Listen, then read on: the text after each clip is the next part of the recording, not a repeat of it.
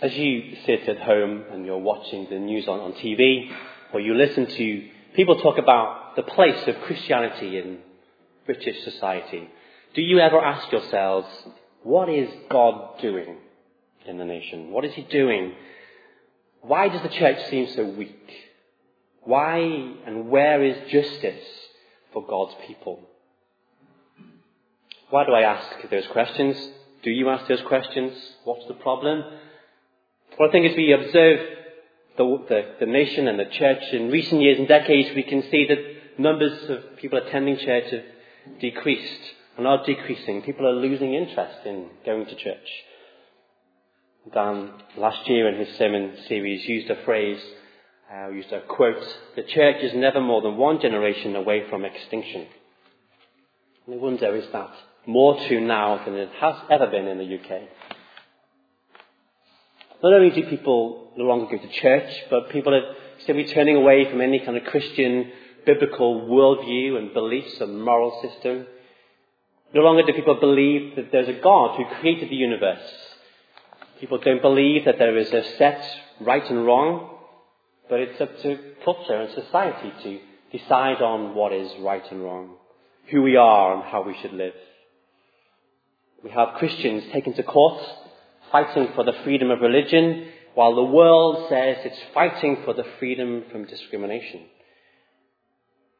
Churches and CUs and Christian groups do mission and they proclaim the gospel, but converts trickle in. Most remain hard-hearted to the gospel and have their intellectual objections. Members compromise immorality and it's becoming more and more accepted in the church. The numbers of those getting divorced in the church is equal to those getting divorced outside the church. People's belief and practice of sexuality is stirred from biblical truth, and sin is just tolerated. And we look like the world around us. Some churches may be teaching. Teaching has drifted from the Bible. They've watered down the gospel. They present a message that's nice and won't offend people. They talk about a Jesus only who loves rather than a Jesus who judges. Going to church has become more about me and my felt needs and my desires. So I go to church when I want to and I do what I want to and I give a little bit, but not much of myself and of my time and of my money. And I wonder whether that desire for, for comfort and for possessions and a nice life has has sucked the spiritual life out of many Christians. There's no longer a dependence upon God because we seem to have everything we need and life is fine. So we don't pray, you know, we pray very little. Corporate prayer meetings are pitifully attended. People don't read their Bibles and so they don't know a lot about God. Is that fair? Do you see that in the church in the UK? Do you see it in Modern Road Church in any way? Do you see it in your own hearts? Do I see it in my heart? What is the future of the Western church? Think of its history, its evangelistic success, its missionary endeavour, its social justice, if all of that is now forgotten and modern civilized society says it's all due to the advancement of culture rather than being built on good Christian principles. A nation where people used to send missionaries out to the world, but now the world sees to think needs some missionaries back to the West. What is God doing in the church? Why doesn't he save the church? Why doesn't he bring another revival? Surely we are due another one. It's been over a hundred years. Well, as we look at this prophecy of Habakkuk, we'll see that he too was a man faced with a similar situation, a lot worse situation, as he witnessed the health of the church where he was deteriorate rapidly. And, and he asked God for help. He asked God to come and save, to come and have justice to come and free those who are righteous. So my prayer this evening, and my prayer for the weeks to come, is as we read Habakkuk, as we hear this prophecy, that we'll see that God does know. God does act. But that God acts according to His will, according to His purposes, in His way and in His time, for His glory. He acts both to judge and to save. So our question, as we question justice, our question this evening is, how is God going to deal with the problem of sin? How does God deal with the problem of sin? All we know about this man Habakkuk is from this book. We know nothing else. He's not mentioned anywhere else in the Old Testament, and so we have to glean our information from here. First thing, nice and easy, is he's a prophet. Verse 1 tells us so. The prophecy that Habakkuk, the prophet, received. But everything else we must discern from his words and from his dialogue that he has with God. But you can be sure that Habakkuk is, he's one of the, the good guys. He's seeking to live a righteous life, to obey God's law, to, to speak on God's behalf amidst those who, who just aren't. And, and he's unhappy. Habakkuk lived and prophesied in a time with other prophets like Jeremiah and, and Nahum, and he's prophesying right at the end, pretty much, of Judah's existence. So right before they get exiled over to Babylon. and, um, and Habakkuk is ups- upset. If you don't know much of the Old Testament history, basically Judah is the southern part, the southern kingdom of the nation of Israel.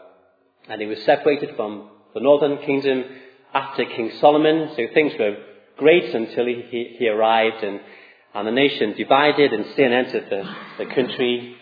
Foreign nations came in and the Israelites married foreign women and they worshipped their gods and they made deals and partnerships and with God's enemies. And they became ungodly and idolatrous and immoral and proud. and foreign nations just took advantage of this, of their behavior, of their weakness. And God used those foreign nations that could come in to discipline them and to judge his people.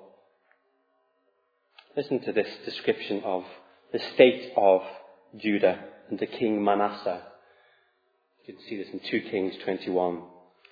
Manasseh was 12 years old when he became king, and he reigned in Jerusalem for 55 years.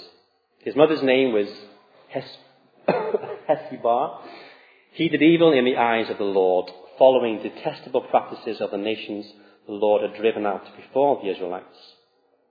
He, re- he rebuilt the high places his father Hezekiah had destroyed. He also erected altars to Baal and made an Asherah pole, as Ahab, the king of Israel, had done. He bowed down to all the starry hosts and worshipped them. He built altars in the temple of the Lord, which the Lord had said, In Jerusalem I will put my name. In the two courts of the temple of the Lord, he built altars to the starry hosts. He sacrificed his own son in the fire. He practiced divination. He sought omens. He consulted mediums and spiritists. He did much evil in the eyes of the Lord, arousing his anger. People didn't listen. Manasseh had led them astray, so that people did more evil than the nations the Lord had destroyed before the Israelites. And so it's no wonder that Habakkuk is seeing this, he's experiencing it, he's feeling it, and he cries out to God, How long must I see this? How long will it be until you come and help this situation? It's destruction and violence and strife and conflict. The law is nowhere and the righteous are therefore just abandoned. Habakkuk wanted to do what is right, but he can't. And why not? Where is God? Why isn't he having his way? What about God's reputation? What about the world? What do they think of Israel now? I don't know. I don't know how you feel about the situation of the church in the UK. Whether you think about it, whether you know much about, I don't know how you feel about the possibility of life becoming harder and harder for Christians, pressure to compromise what we believe and then how we live from the world. I don't know how much you care about the reputation of the name of Jesus or how much you worry about the next generation. What kind of society will my son grow up in? My grandparents often used to tell me how much things had changed in their lifetime. There's always been sin, there's always been evil, of course. But there was a general Christianness about people. And now that's no longer there. If my son decides to put his trust in the Lord Jesus, will that mean, what kind of life will that mean for him? Have to nail his colours to the mast and pay the price. Should we not want to ask God, what is he doing? To ask him to, to, to act? Should we not long to pray that God would help and bring justice to those who suffer? To ask him to come and sort out the compromising, to raise up godly men and women to teach truth and drive out false teachers, to pray for God to revive the church and to bring it back to holiness. Should our prayer not be with Habakkuk in verse 3, praying for God to come and save? Well, what does God have to say for himself? Verse 5. Look at the nations and watch. Be utterly amazed, God says. For I am going to do something in your days that you would not believe, even if you were told. I am raising up the Babylonians, that ruthless and impetuous people who sweep across the whole earth to seize dwellings not their own. They are a feared and dreaded people. They are a law to themselves. They promote their own honor. Hmm. Habakkuk, we get the impression, is asking God to save, to come and act, to deliver him. But here we read that God is judging and punishing. He says in verse 12, Lord, you have appointed these people to execute judgment. You've ordained them to punish. God says, look and be amazed about what I'm going to do. And Habakkuk is amazed. This is God's response to his people's sin. As you read on in Habakkuk, you see that he is also confused about what is God doing, and he has more questions. And we'll worry about them next week. But God is going to do something that you would not believe, even if you were told. He's going to raise up these Babylonians.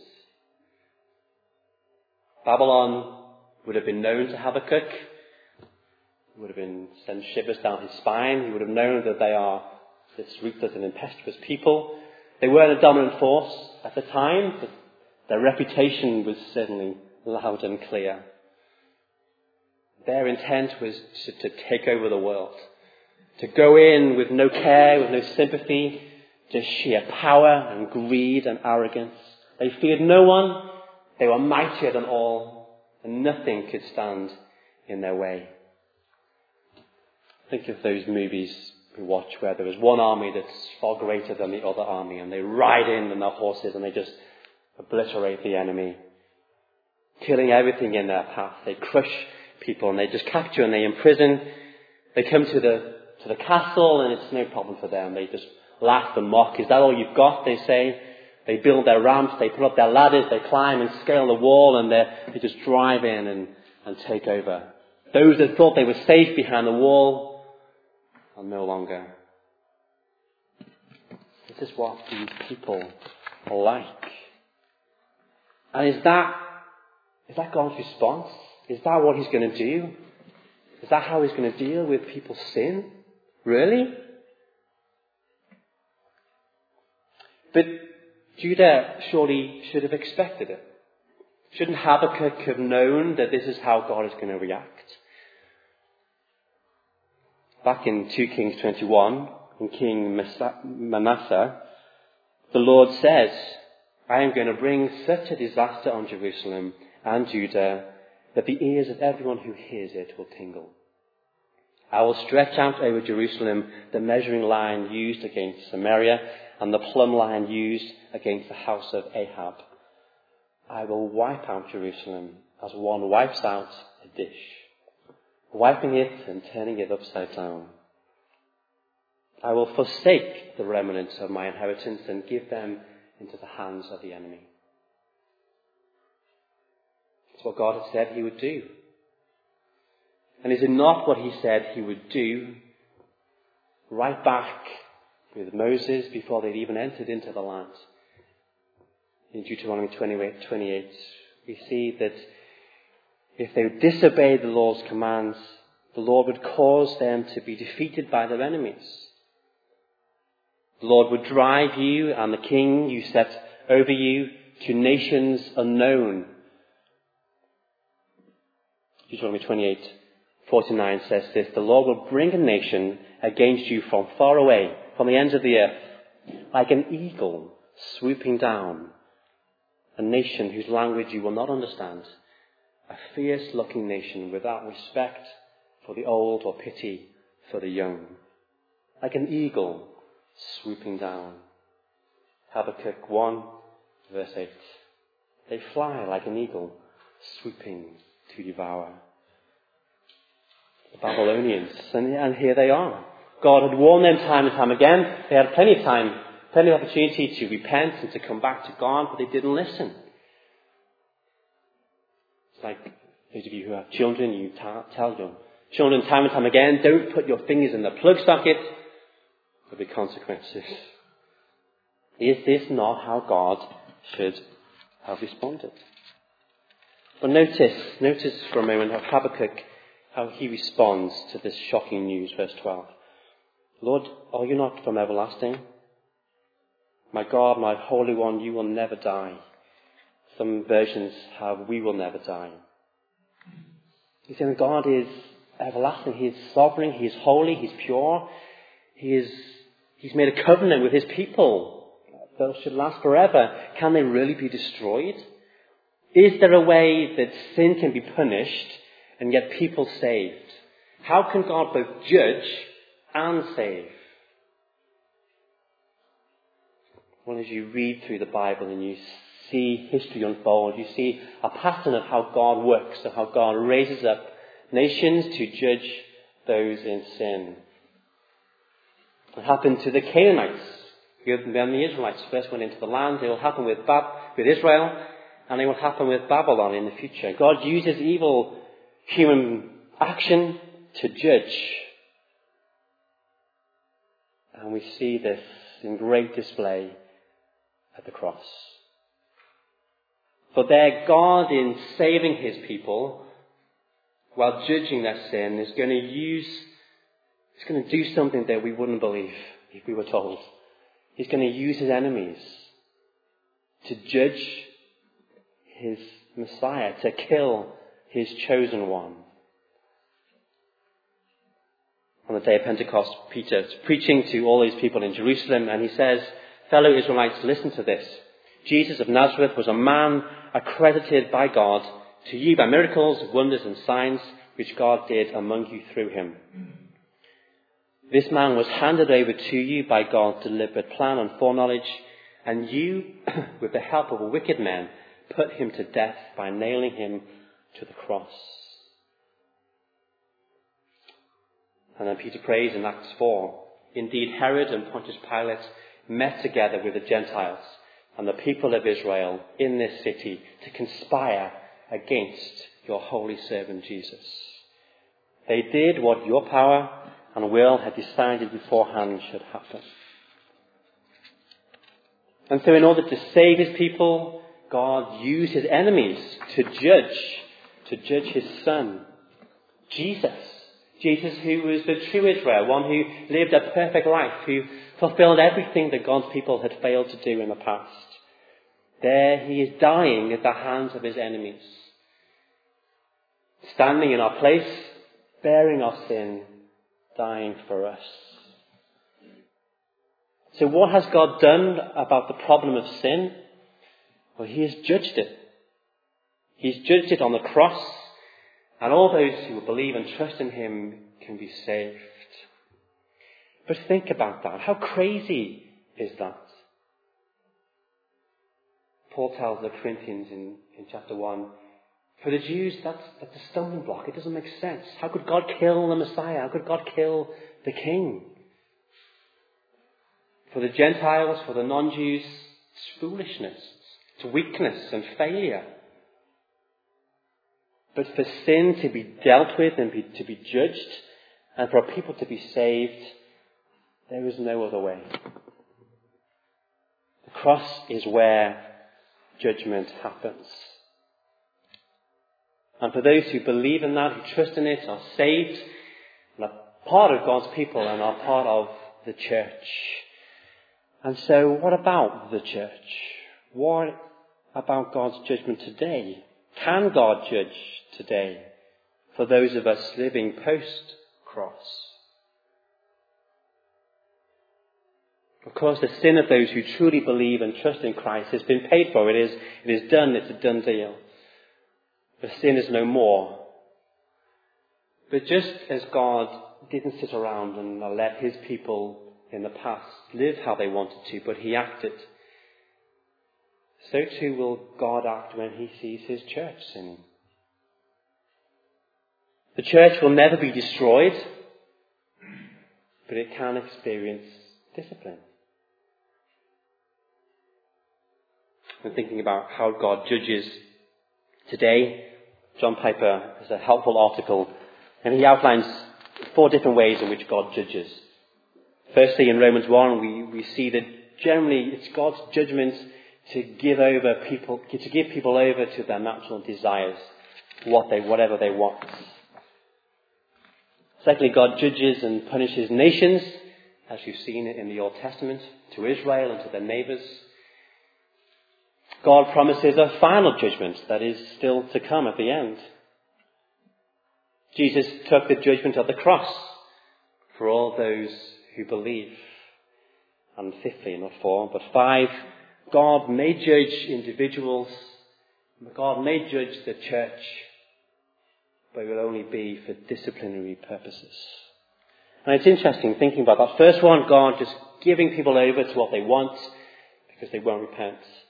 And God disciplining his people that are of interest for the church today. For those of you who were, have been here the last few weeks, Dan has been taking us through the first chapter of Revelation, and we've been seeing the, the glorious vision of our Lord Jesus Christ. But then in the next two chapters, John is to write a letter to seven churches to encourage them for things they're doing well, but also to warn them against their sin, the harm that they do in leading people astray. He warns them, and in a couple of cases, he, he warns that he's going to remove their lampstand. The lampstand which represented the church itself. So God promised that if people keep on going in sin and don't repent, that the church will be closed. Or at least the church will no longer be associated with God. How do, do we think about that kind of stuff these days? God disciplining the church? Is that new and fresh for you? Some Christians think that God doesn't judge and God doesn't do this sort of thing. We live post-cross. We live in the age of grace. We're saved by grace, so it's okay. Sin doesn't matter. We can do what we want. While people say, it's okay, you can sin a little bit. God will forgive you. And of course, God will forgive those who truly repent. But God will not allow His church to slip and slide into apostasy. Just like He used Babylon to judge His people in, in um, Habakkuk's day, so God will use people and nation and circumstances around the church to discipline her. So as the church has some of the churches sought to compromise to become like the world. Maybe God is just giving the church over to her desires. if that's the way you want to go, to turn up your back on Christ, let's see how that works out for you. As some turn from truth to follow the world, the world then puts pressure on those who want to remain faithful. And so could it be that hardship and opposition and hostility that those who seek to live faithfully to the Lord experience is discipline from the Lord? Is God perhaps disciplining to weed out those who are not truly of Him, to purify and refine His true church? Could we be experiencing some sort of discipline, suffering, in order for God to save His church? Well, like Habakkuk, how do we respond? How do we pray in such circumstances? Should we pray for salvation? Should we pray for revival? Should we pray that God renews everything? Yeah, of course. Why not? Let's not stop doing what we're called to do and proclaiming the gospel and telling people of the good news. Let's not stop welcoming people into the church who are saved because they still will be saved. Let's stop, let's not stop discipling and encouraging and building one another up. But maybe let's also pray like Habakkuk. Should we dare to pray that God would discipline His church? Should we dare to pray that He'd purify and refine His people to remove the ugliness and sin that's crept in? It's being hypocrites to the world around us. Should we not pray for God to act? And should we not be ready for what that might mean? Whether God brings revival, whether He brings persecution, we should be ready for God to act as He is acting and as He may well act in the future because God does act for His glory, for His purposes, for His plan. How will God deal with the, pe- the problem of sin? Will God save his church? Yes. He will save his church. But it may mean, particularly thinking of the church in the West, it may mean that we go through discipline and we go through suffering. Question, question, question, question. Come back next week.